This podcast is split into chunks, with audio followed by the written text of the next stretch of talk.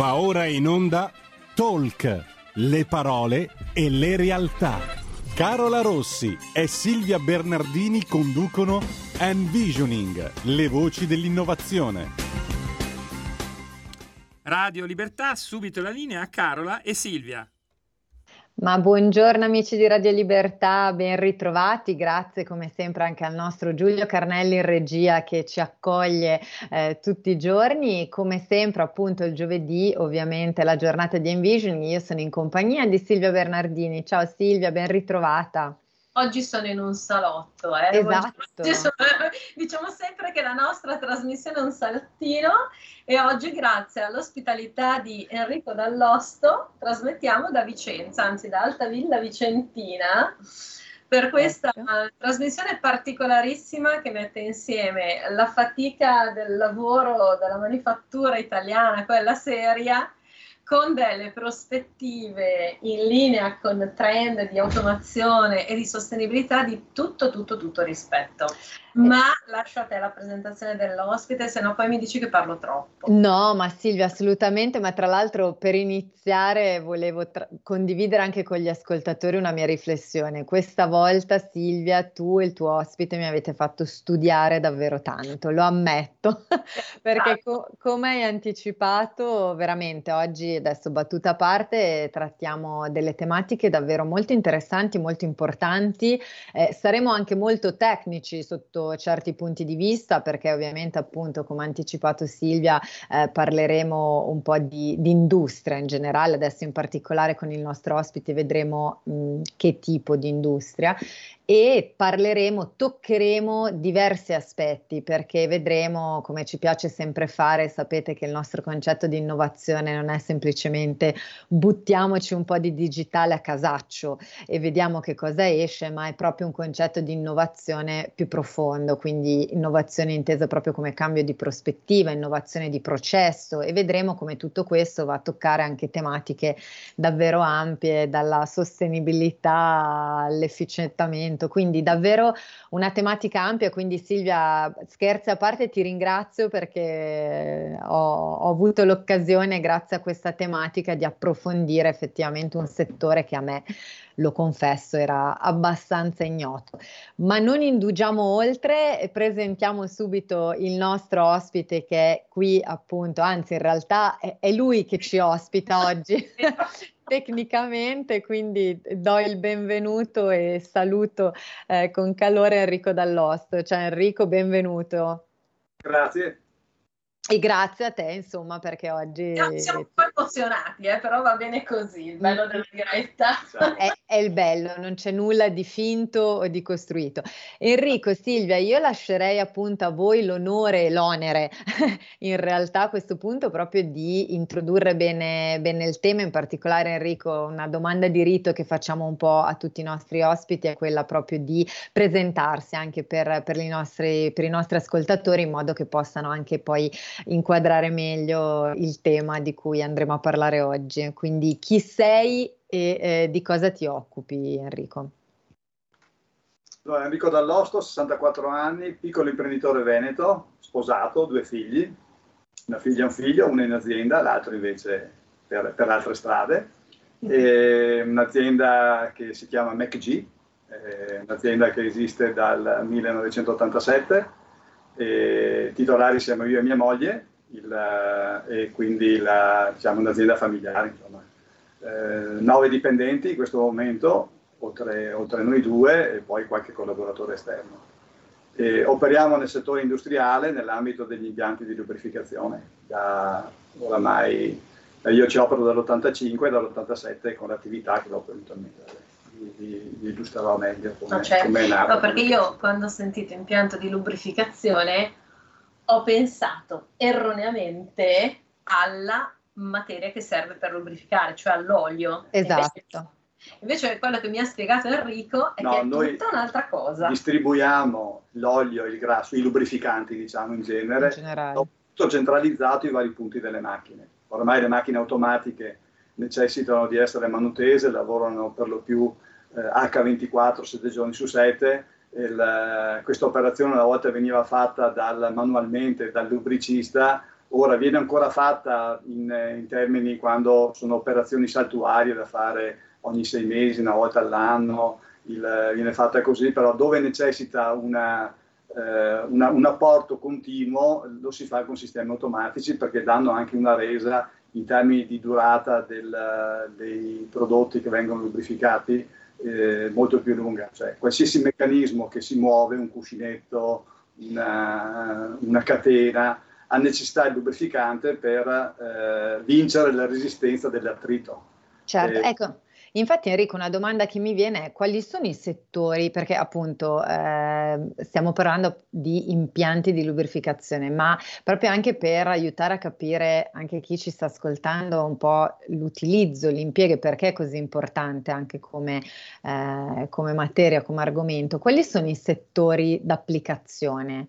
Beh, diciamo che il settore applicazione è il settore meccanico, dove ho dei movimenti meccanici sostanzialmente. Ovunque io ho dei movimenti meccanici, ho degli organi meccanici in movimento che, eh, con degli attriti, io lì ho necessità di portare del lubrificante. A volte quel lubrificante viene già inserito all'interno dell'organo meccanico, cioè per la vita dell'organo meccanico. In altri casi invece è, necess- è necessario eh, ripristinarlo quindi quello che noi chiamiamo impianto di lubrificazione in realtà è un impianto di rilubrificazione. Andiamo, noi andiamo a portare il lubrificante che si è consumato nell'uso del, eh, della macchina durante il lavoro. Quindi, eh, che so, l'industria elettronica eh, su un computer non è previsto nulla perché il meccanico è in movimento. Negli, certo. anni, negli, anni, nella, negli anni 40 i primi calcolatori dell'IBM avevano dei movimenti, erano degli elettromeccanici, c'era anche là un impianto di lubrificazione perché allora c'erano degli, degli movimenti meccanici. Poi chiaramente con l'evoluzione, con eh, l'elettronica, eh, sono scomparsi, quindi il settore elettronico, dei componenti. Nel settore elettronico però ci sono le macchine per fare le schede, quelle magari hanno delle movimentazioni meccaniche dove necessitiamo di portare il lubrificante. In alcuni casi ci sono due linee di tendenza, la, la tecnologia sta portando in alcuni casi a cercare di avere materiali che non necessitano la lubrificazione. In altri casi invece la, la, non risolto quello oppure per altre, per altre motivazioni, tenere fuori lo sporco, creare delle barriere protettive, si fa l'impianto di lubrificazione. Eh, quindi ci sono due linee per risolvere il problema dell'attrito. O lavorare sui materiali, quindi materiali che possono lavorare senza lubrificanti oppure prodotti autolubrificanti, oppure la necessità di apportare il, del lubrificante, e dopo rientriamo in un campo dove noi non operiamo, nel senso che noi facciamo solo il trasporto, perché poi nel campo invece dei lubrificanti si entra in un mondo che è molto si più apre vasto. un altro mondo immenso, immagino. Con cui noi comunque ci dobbiamo interfacciare, perché a seconda del tipo di lubrificante dobbiamo scegliere la tipologia di sistema, il tipo di prodotto per, per poterlo portare, portare al meglio. Insomma. Certo. Diciamo, il vantaggio principale del sistema è quello di riuscire a dare la giusta quantità eh, che serve in maniera di avere il giusto consumo di prodotto, perché darne troppo è uno spreco e comunque il lubrificante è un prodotto che poi inquina, perché nel momento in cui una macchina industriale poi la vado a pulire, il, il lubrificante in eccesso va a finire nel, nell'acqua di pulizia, certo. quindi diventa un elemento inquinante. Quindi il, la scommessa per il futuro è riuscire a dare la giusta quantità di lubrificante che serve alla macchina per avere la massima efficienza. Mm. Ecco, infatti, proprio pensando anche al futuro, perché poi ovviamente si, qui, si aprono tutta una serie di riflessioni anche legate banalmente al dover continuamente anche evolvere per star dietro anche quella che è l'evoluzione di un mercato come quello dei lubrificanti che ovviamente sta cambiando eh, negli ultimi anni. Come è stato un po' il, il, passaggio, cioè l'evoluzione in questi anni? Voi appunto, dicevi Enrico, siete attivi da, dalla fine degli anni Ottanta, quindi davvero un'altra era eh, parlando proprio di, di, di, di azienda, di impresa, di tecnologie, perché ovviamente sono passati davvero tanti anni. Quindi quali sono stati, diciamo, i, i passaggi epocali che magari hanno segnato proprio l'innovazione nel corso degli anni? C'è qualcosa in particolare che vuoi condividerci? Diciamo che io ho visto l'evoluzione nei, eh, nei vari settori. Noi operiamo sostanzialmente in tutti i settori, eh, rispetto a, a, parte qualche settore specifico magari, però in tutti i settori c'è una movimentazione meccanica da gestire, da, e quindi operiamo del settore delle macchine del marmo piuttosto che le macchine del legno, piuttosto che... Io ho visto l'evoluzione all'interno di questi settori, io ricordo che ai primi tempi, parliamo negli anni 80, si andava dai, dai marmisti che avevano le macchine e loro dicevano ma l'impianto lubrificazione non serve, io cambio la macchina, quando poi è rotta la cambio e la butto via perché erano tempi di eh, vacche grasse.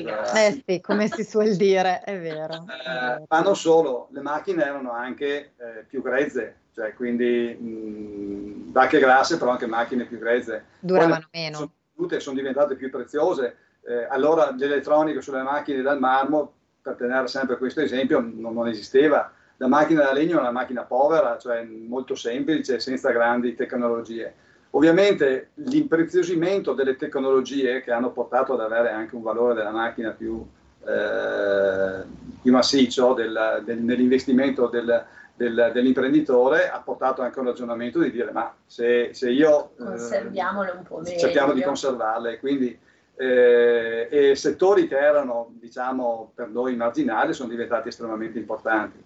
Altri settori invece hanno continuato in, eh, in, questa, in, questa, in, questa, linea, perché c'erano già, parlo del settore siderurgico, nel settore siderurgico che sì, storicamente lavora H24, situazioni pesanti, ambiente molto sporco, quindi necessità più delle volte di, fare, eh, di, di, di avere delle, eh, anche delle barriere protettive, perché il grasso viene utilizzato in modo particolare anche per quello eh, hanno eh, continuato, però anche lì c'è stata un'evoluzione per dire, si è passati da una lubrificazione che si faceva una volta a grasso, cito ad esempio gli, gli, gli impianti di, di, laminazione, a una lubrificazione aria-olio perché, perché, il grasso era inquinante, quindi è cambiata anche la mentalità rispetto quello che è il, l'impatto del, del, prodotto sull'ambiente esterno. No? In questi vent'anni, soprattutto negli ultimi anni, qua è cambiato tantissimo, quindi l'attenzione agli scarichi, l'attenzione ad avere un, uh, un prodotto pulito, un ambiente pulito. E pur essendo un ambiente che è estremamente gravoso, perché molti adesso gli impianti vengono fatti con sistemi a olio, perché il, la tecnologia si adatta anche alle esigenze del, del, non solo del, eh, dell'ambiente, del, del, del cliente, del, del, manifatturiero, ma anche dell'ambiente esterno. Mm. Poi molto è cambiato sull'attenzione anche al personale, nel senso che una volta vabbè, il lubricista si andava a arrampicare su per le macchine, eh, lo faceva anche con rischi a volte di, importanti. di incidenti importanti. Adesso alti. questa attenzione ha portato a dire, beh, insomma, vediamo se è possibile evitare che l'operatore debba andare in condizioni difficili per fare la verificazione, quindi vai, tiriamoci un tubetto intanto, poi mettiamoci un dosatore, mettiamoci un elemento. Eh, è molto cambiato, direi, soprattutto io ho visto la, la, l'approccio da parte del cliente. La mentalità, quindi. La quindi... degli utilizzatori. Mm, quindi non solo diciamo, l'attenzione alla macchina banalmente, ma anche a tutto un, un, contesto effettivamente, perché tu adesso hai parlato di attenzione all'ambiente, attenzione alle politiche di sicurezza sugli ambienti lavorativi, piuttosto che tematiche quindi molto più ampie eh, della, del semplice macchinario, mi viene da dire. Certo. Sì, la, diciamo che le immagini eh, che sono venute in mente a me sono di chi deve mettere fisicamente la mano dentro una serie di ingranaggi per andare appunto a sistemare e lubrificare, piuttosto che avere gli ingranaggi all'interno di un carter dove questa cosa automaticamente avviene mentre l'ingranaggio stesso si muove. Cioè quante volte per errore la pressa cade, per errore il tornio gira, per... e io magari... Beh, diciamo che comunque nel, negli ambienti nostri il carter c'è già, non è che ci sia. Il problema è che per andare su un certo punto, su un certo posto, magari è un ambiente vicino a temperatura, c'è il rischio di scivolare, cioè le, le macchine sono già ben protette comunque, però eh, c'è un ingrassatore esterno dove, dove deve andare a portare il lubrificante, però quell'azione di andare in quel punto, in quel momento, eh, può essere a volte mh, gestita in altro modo, esatto. Eh, gestita, ma dopo c'è l'altro aspetto che è il vantaggio tecnico, che è quello che se io do poco ma frequente ho una resa dell'organo meccanico che eh, è due o tre volte tanto in termini di vita, vita, meccanica del prodotto, perché nel momento in cui io faccio una lubrificazione manuale, sempre che la faccia, perché poi questo c'è l'altro aspetto, quando c'è l'intervento umano c'è sempre il rischio che poi venga fatto o non venga fatta bene o venga fatta male, insomma. Quando io faccio un intervento manuale do una certa quantità di lubrificante, eh, come comincio a lavorare, il mio organo meccanico la smaltisce subito, quindi c'è un picco che sale, poi scende rapidamente giù e lavoro in scarsità fino alla, alla successiva lubrificazione. Noi dandone poco e frequente, noi continuiamo ad apportare questa quantità che consente al, all'organo meccanico di lavorare al meglio. Quindi sostanzialmente ho, ho, anche un vantaggio sotto l'aspetto energetico perché in alcuni casi eh, nel momento in cui ho più attrito il mio organo motore, che può essere un motore elettrico, fa maggior sforzo per eh, trascinare le, le, gli elementi, il, manufatto e quindi ho maggiore consumo. Una buona lubrificazione consente anche un sistema di risparmio energetico. Certo, ecco, quindi a tuo avviso il concetto di innovazione, diciamo, o, il, o l'innovazione come punto di forza, dove, dove, sta nel vostro lavoro? Cioè dove cercate di, di instradarla in maniera più corposa? È una domanda difficile perché in realtà so che la risposta no, non potrà essere una sola, però mi piacerebbe sentire il, il tuo punto di vista, Enrico. Diciamo che il, il il mio pensiero, che è poi anche l'obiettivo delle, delle azioni future della mia aziendina, insomma, è quello di riuscire a coniugare l'esigenza della macchina con l'esigenza della, della, della, del sistema di, di, lubrificazione, cioè dare la giusta quantità di prodotto quando serve. Adesso cos'è che funziona i sistemi? Uno decide più o meno ogni quanto dare, indipendentemente da, con dei calcoli che eh, sono così, a volte non, non, sono molto precisi. Io amo scherzare dicendo che qua in Veneto, il, eh, dicendo, sai, per, la tecnologia della lubrificazione si chiama tribologia. Eh, eh, e dico, sai perché si chiama così? Perché? Perché fa tribolare. Che, che, da noi. Ecco. Mi piace, me la rivenderò questa parola perché sembra una parola molto Enrico, abbiamo condiviso un momento bellissimo di autoformazione con un gruppo di imprenditori. Ognuno aveva preparato il proprio prezzo, no? quindi io l'organigramma, un altro aveva preparato l'utilizzo di uno strumento digitale per la gestione dei team, eravamo stati professionalissimi. Poi a un certo punto, prima di pranzo, dicevano però ho preparato anch'io il mio intervento. E lì abbiamo scoperto che Enrico è un mago in come l'hai chiamata? Cazzeggio libero. L'arte del L'arte del cazzeggio. L'arte. cioè, sì. detto. Siamo bravi, siamo professionali, però ogni tanto ci dobbiamo anche rilassare. Allora, la tribologia, secondo me, è una declinazione dell'arte. La tribologia effettivamente è la scienza. Poi spiego la storia dell'arte del cazzeggio. Eh, la, sì, questa il, ce la teniamo. La, la, tribologia è la scienza che studia proprio tutto il sistema della lubrificazione, i lubrificanti, il movimento e così. Il, io dico che fa tribolare perché non è una scienza esatta, cioè noi abbiamo avuto macchine perfettamente uguali che una, da una parte il sistema andava in un modo, dall'altro con le stesse quantità e stesse andava in un altro perché tante volte uno pensa che con l'impianto di lubrificazione si risolvono anche i problemi meccanici, cioè se un mm. cuscinetto è sottodimensionato non è che dando piogli lo risolvo il problema, o mi rimane sottodimensionato. Quindi... Ma infatti è una delle cose interessanti che io noto nei progetti che tutte le volte Enrico mi sottopone, per cui io devo studiare ancora di più di te.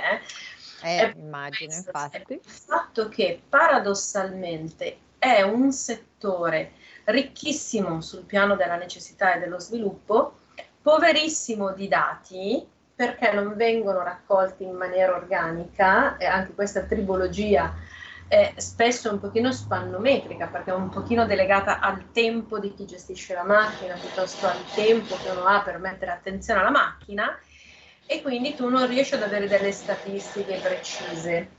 Allora, in una logica di evoluzione anche di questo tipo di impiantistica, il fatto di poter avere dei tracciamenti sull'utilizzo del, del, materiale lubrificante e sull'opportunità di gestire correttamente, ad esempio, le quantità, eh, potrebbe metterci eh, a disposizione quella serie di dati che poi esce dalla logica della pancia, dall'imprenditore che per esperienza, per, per suo percepito dice qui un po' di più, qui un po' di meno, e metterci invece in una logica di efficienza di processo. Perché questo è uno anche dei miei pallini, come tu ben sai, perché giustamente è inutile sprecare troppo prodotto se poi il risultato è che il cuscinetto è sottodimensionato Ugualmente è inutile cercare di risparmiare il prodotto se poi questo risparmio ti porta ad avere un termotecnico della macchina di una settimana e alla sostituzione di un ingranaggio che si è rotto perché mancava lubrificante. Mm, quindi, mm.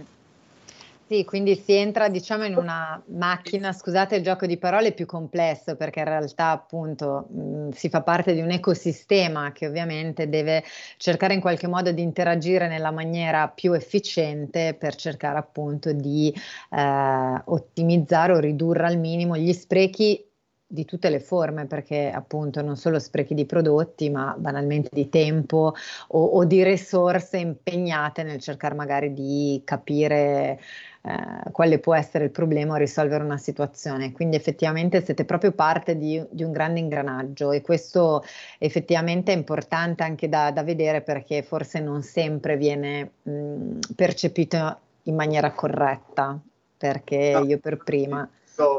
Quello che io così amo anche dire tra le varie cose che noi siamo anche i figli di un dio minore nell'ambito dell'automazione perché eh, c'è, la, c'è, l'automazione per eccellenza, insomma i PLC, l'elettronica che gestisce tutto da parte motoristica, c'è l'oleodinamica, c'è la pneumatica e poi c'è la lubrificazione. La lubrificazione non è direttamente connessa al ciclo produttivo, nel senso che se si blocca l'impianto di lubrificazione la macchina va lo stesso, non si ferma. Se si, se si blocca un motore, se si blocca un pistone pneumatico, se si blocca un pistone idraulico, la macchina si ferma e bisogna intervenire subito.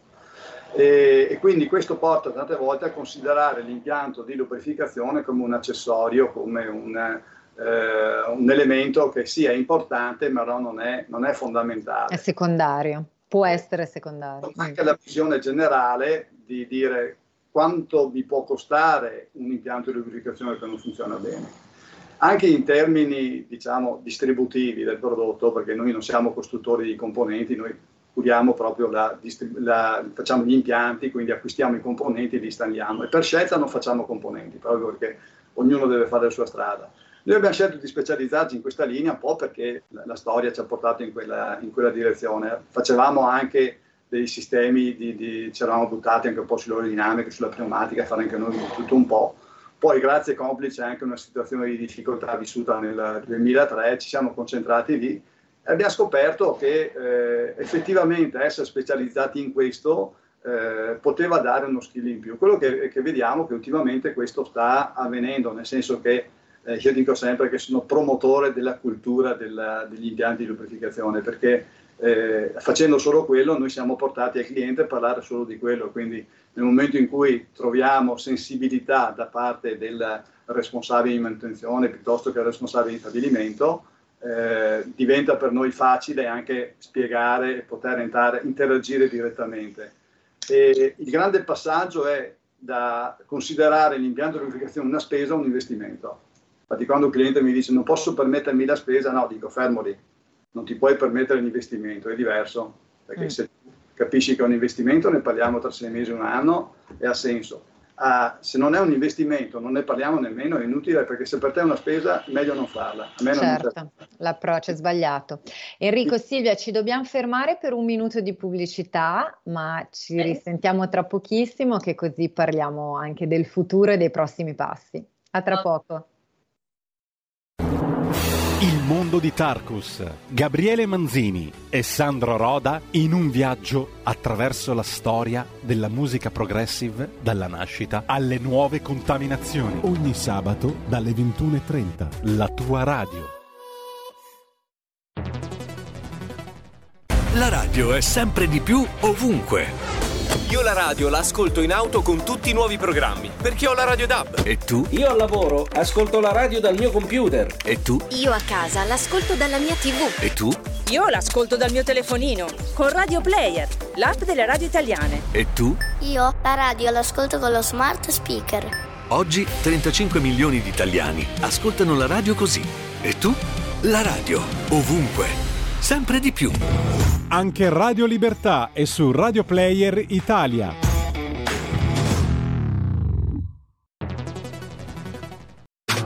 Stai ascoltando Radio Libertà. La tua voce libera, senza filtri né censura. La tua radio. Eccoci alla seconda parte di Talk Envisioning. La linea torna a Carola e Silvia. E rieccoci siamo sempre qui in compagnia di Enrico Dall'Osto.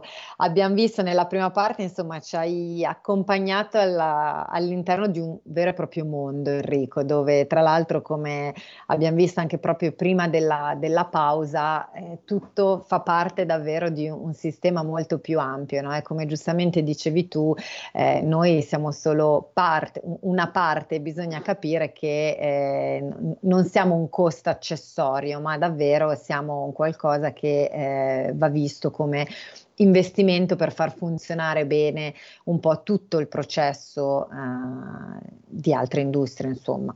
Ecco. Secondo me l'aspetto più interessante sul quale ci siamo un po' interrotti prima è proprio il concetto di creazione di una nuova mentalità, che secondo me nell'imprenditoria italiana, un po' per conservatorismo, un po' per abitudine, magari non c'è perché Enrico ha usato questa parolina magica che è approccio, che è proprio eh, l'opportunità di distinguere quello che è un discorso di spese, quindi di budget, da quello che è un discorso di investimento.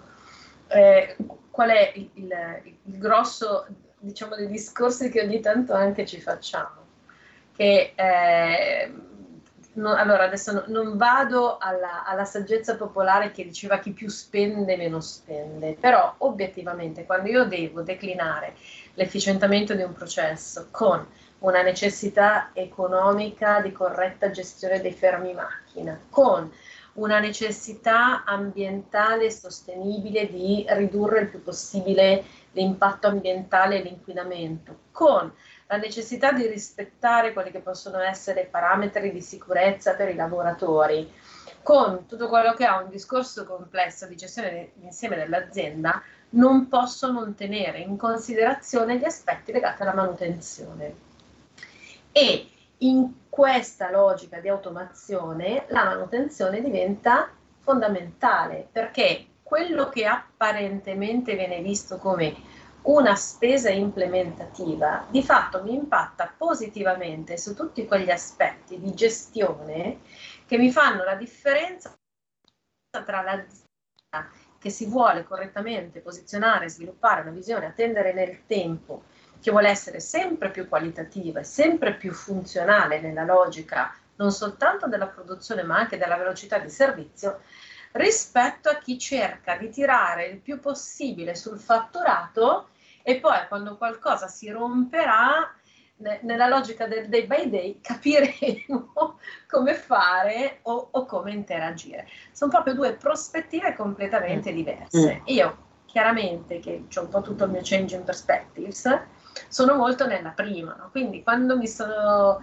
ritrovata a, a, conoscere un po' meglio il settore di Enrico, che anche per me è stata una scoperta, e a lavorare su queste cose, voglio dire, parliamo tanto di manifattura predittiva e poi ci perdiamo in, in questi piccoli aspetti che invece sul lato economico, ambientale e di gestione possono essere quelli che mi fanno la differenza anche in una logica di estero, in una logica di internazionalizzazione esatto. e di adeguamento alle normative. Mm. Mm. Però come al solito fa troppo, quindi adesso no. vi faccio parlare. perché poi mi allargo.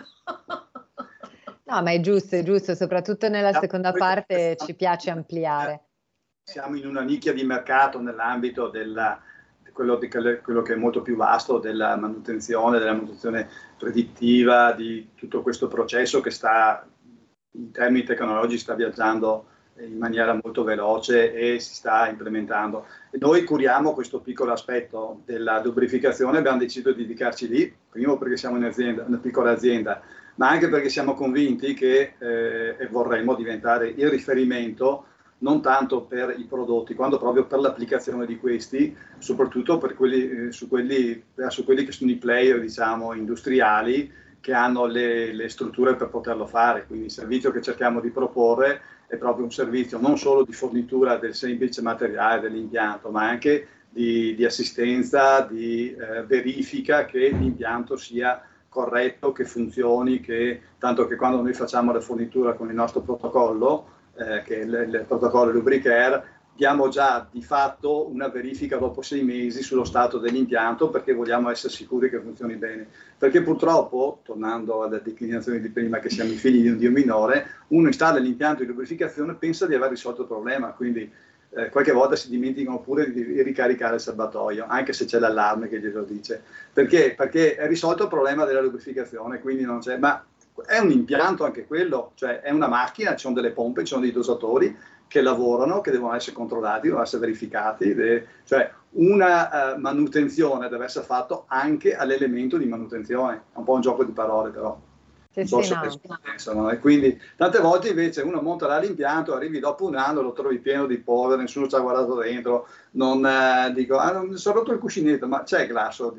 Sì, ma era venuto fuori un allarme, quindi... La, ecco, la, spia ro- la famosa spia rossa. rossa no? Che poi esplode tutto in tre minuti. No, però questa cosa eh, che sottolinea Enrico è molto interessante ed è quello che ci diciamo sempre noi quando raccontiamo che sul piano tecnologico le macchine possono fare grandi cose se c'è un driver umano che però continua a gestire la macchina. Eh, e, questo è anche un po' l'atteggiamento classico eh, che io leggo un po' nella pigrizia umana, compro eh, il navigatore e dimentico eh, qualunque cosa perché tanto so che detto un'istruzione la macchina mi porta comunque dove deve andare.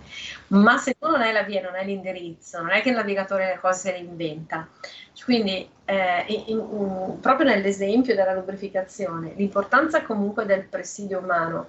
Uno è andare a capire sul piano della mentalità che alcune cose comunque devono essere reiterate, due, che la macchina è sostitutiva di alcune attività, ma l'uomo non potrà mai essere sostituito nella gestione anche della macchina.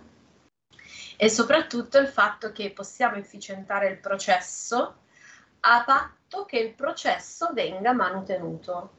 E di questa cosa qui io, poi passo la palla a Enrico, eh, continueremo a ripeterlo e a sfarci di fiati molto spesso le persone dicono ma l'ho comprato, cioè, quando mi dicono piuttosto che comprare una scopa compro il folletto. Ok, però poi lo devi usare, se no non è che a casa si pulisce da sola. La bacchetta magica di Harry Potter ancora non siamo riusciti ad inventarla. Assolutamente, sì, come diciamo sempre la tecnologia è solo un supporto ma non elimina e questo lo diciamo sempre anche per rincuorare un po' eh, magari quelle persone che invece temono anche questo tipo di, di invasione da parte della, della, tecnologia che invece deve essere vista proprio in chiave innovativa come strumento a disposizione, ma eh, anzi l'apporto umano a mio avviso diventa ancora più importante perché più si rende complessa ed evoluta diciamo la tecnologia, più ovviamente eh, diventa importante la, l'attenzione umana. Ecco, mh, è emerso anche più volte un po' il tema ovviamente dell'attenzione all'ambiente, il tema della sostenibilità, che ovviamente è anche un tema eh, del quale si sente parlare eh, in ambito ovviamente anche internazionale, europeo da, da tanto tempo e verso il quale direi tutte le aziende ovviamente si stanno muovendo, in particolare l'industria anche del, dei cosiddetti lubricants, per usare un termine eh, inglese che so che insomma non, non, è molto apprezzato dai nostri ascoltatori, però ogni tanto qualcosa ci vuole. Ecco, come, come vi ponete? Ecco, che tipo di approccio? Sempre per parlare appunto di approccio, perché è proprio un po' la chiave anche che stiamo cercando di dare oggi nella nostra chiacchierata.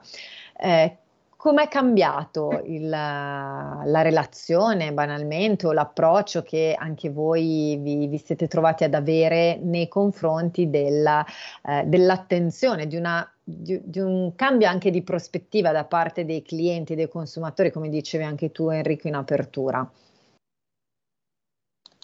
Diciamo che noi abbiamo seguito un po' la, eh, quello che sono state le richieste del mercato, nel senso che eh, il Beh, da un lato questo, dall'altro lato invece è parte del nostro messaggio, nel senso che eh, il, il, sistema che noi proponiamo è proprio per ottimizzare il consumo, quindi ovviamente si fa leva sull'aspetto del costo, perché il, soprattutto in determinate applicazioni dove si vanno a utilizzare dei, dei prodotti che hanno costi rilevanti, dare la giusta quantità il, eh, nel, nei tempi giusti vuol dire ridurre anche i consumi e i costi. E, però per contro vuol dire avere anche meno, meno scarto e eh, meno prodotto da smaltire, perché sostanzialmente il, il, lubrificante è un prodotto da smaltire in definitiva. E, per cui eh, diciamo lì si concentra soprattutto quello che può essere il nostro intervento su questo. Il, eh, ed è parte del messaggio, nel senso che la lubrificazione manuale necessita di sovralubrificare quando viene fatta. Eh, quando non viene fatta c'è il rischio della rottura, però quello è un altro problema. Il, eh, che comunque crea del, degli elementi da sostituire, quindi del, delle cose da buttare. Ulteriori via. scarti. Scarti e così via. Scarti sia di produzione che di, di componenti di, di, della macchina eh, però la lubrificazione manuale per, per, eccellenza uno continua a buttare dentro il lubrificante finché non lo vede uscire. Quindi riempie, ne dà troppo, poi viene eh, buttato via, per cui eh, quello genera diciamo, il prodotto da inquinamento.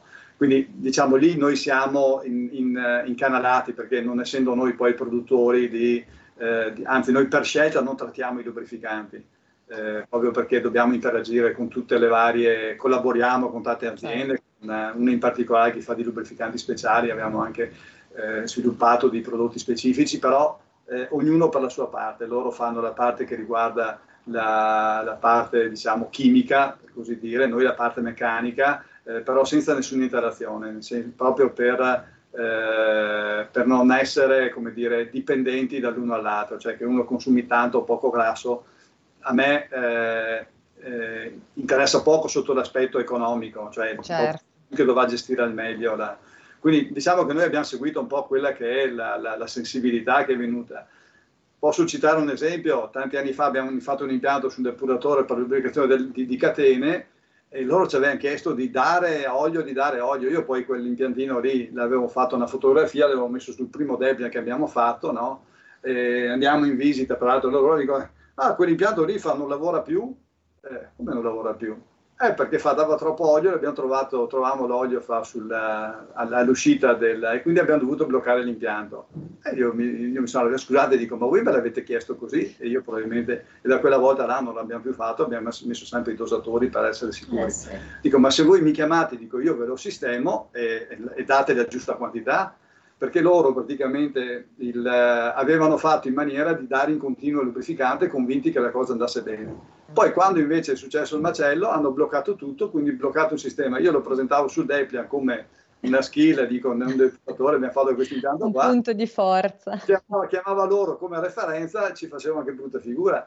Quindi loro avevano tolto i dosatori perché volevano dare di più e per cui la, ecco, eh, lì c'è stato però a quel tempo là probabilmente non era un problema quando l'ha fatto, quando ho cominciato a controllare sugli scarichi dei depuratori, che cosa c'è, che cosa non c'è, sono risaliti che era l'impianto di lubrificazione e l'hanno bloccato. Il, eh, poi siamo intervenuti, l'abbiamo sistemato e da, de, per cui eh, ha ripreso a lavorare correttamente, insomma, come doveva lavorare.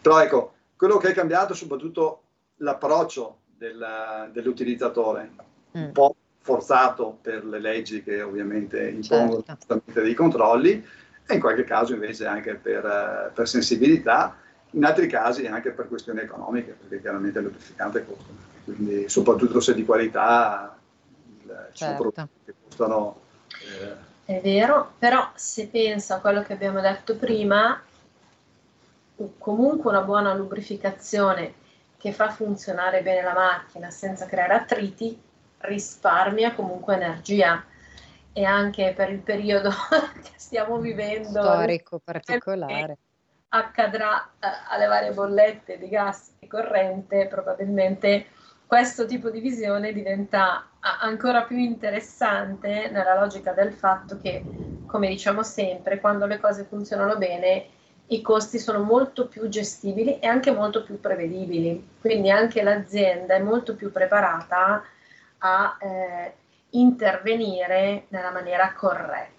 Però, ripeto, e lo dice giustamente Enrico, magari è una nicchia e magari siamo proprio figli di un dio minore, però se all'interno di un sistema complesso le nicchie sono 7 o 8, o le gestiamo tutte allineate e in maniera coerente e quindi gestiamo anche questa, oppure rischiamo poi di avere dei crash. eh, perché diversamente nel momento in cui qualcosa inizia a non funzionare bene, il malfunzionamento si ripercuote su tutto il sistema azienda.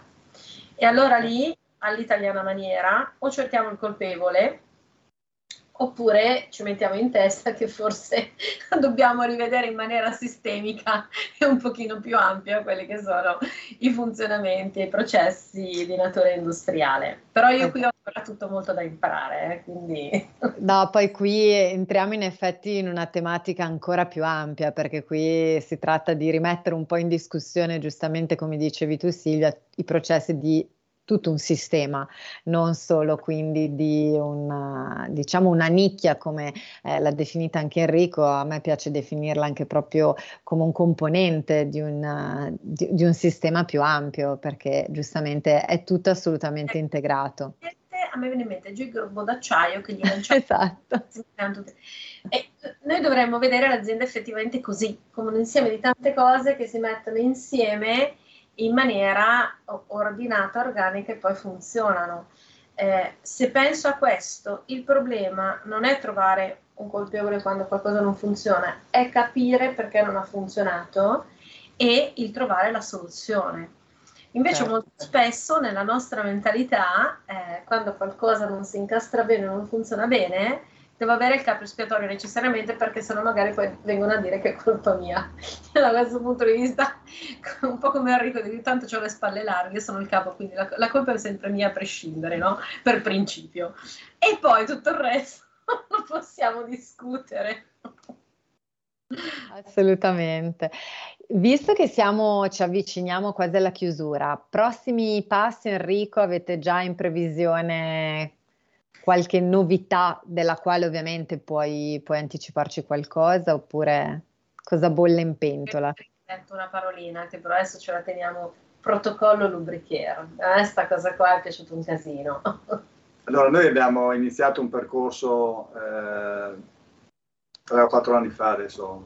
Il periodo del Covid mi ha sbassato tutti, tutti i tempi, per cui eh, dove eh, noi da anni facciamo vendita componenti, serviamo costruttori, serviamo utilizzatori, facciamo installazioni, facciamo. Abbiamo deciso di puntare direttamente, ov- ovviamente mantenendo quello che comunque è nostro, il, quello che stiamo facendo, però di puntare su sviluppare le aziende soprattutto per quanto riguarda la, la, gli impianti industriali, cioè di andare direttamente dai utilizzatori, specialmente quelli eh, strutturati, eh, per offrire un servizio completo che abbiamo definito come, eh, secondo un protocollo che abbiamo definito lubricare. Eh, lubricare, che in, in, latino è lubrificare, eh, però eh, alla, declinato all'inglese eh, come Apple Care, ADA, vuol dire ADA, lubri- assistenza alla lubrificazione, però ovviamente ai nostri sistemi, quindi non tanto ai lubrificanti.